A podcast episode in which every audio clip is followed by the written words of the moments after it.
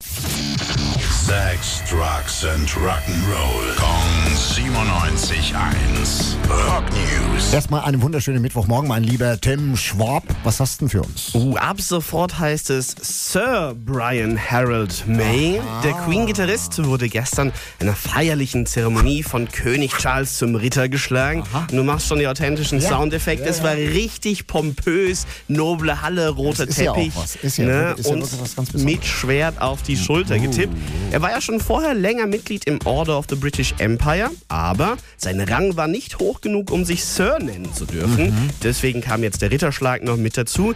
Den gab es zum einen, klar, wegen seinem Lebenswerk als Musiker mit Queen, aber auch für die gemeinnützige Arbeit, die er gemacht hat über die letzten Jahre. Engagiert sich viel für Tiere, Ja. vor allem für Igel. Da gibt es süß. großartige Bilder von ihm und Videos mit den kleinen Stacheltieren Die zusammen. mochte ich auch immer, als ich klein war. mit Flöhen, mit allem, was da dabei war. Irgendwie. Das, Und darum geht es ihm auch in seinem Engagement, Ja. den Erhalt von Igeln äh, in England vor allem, wo sie eine bedrohte Art sind. Und zum Dank für all das darf er sich jetzt ab sofort Sir Brian May nennen.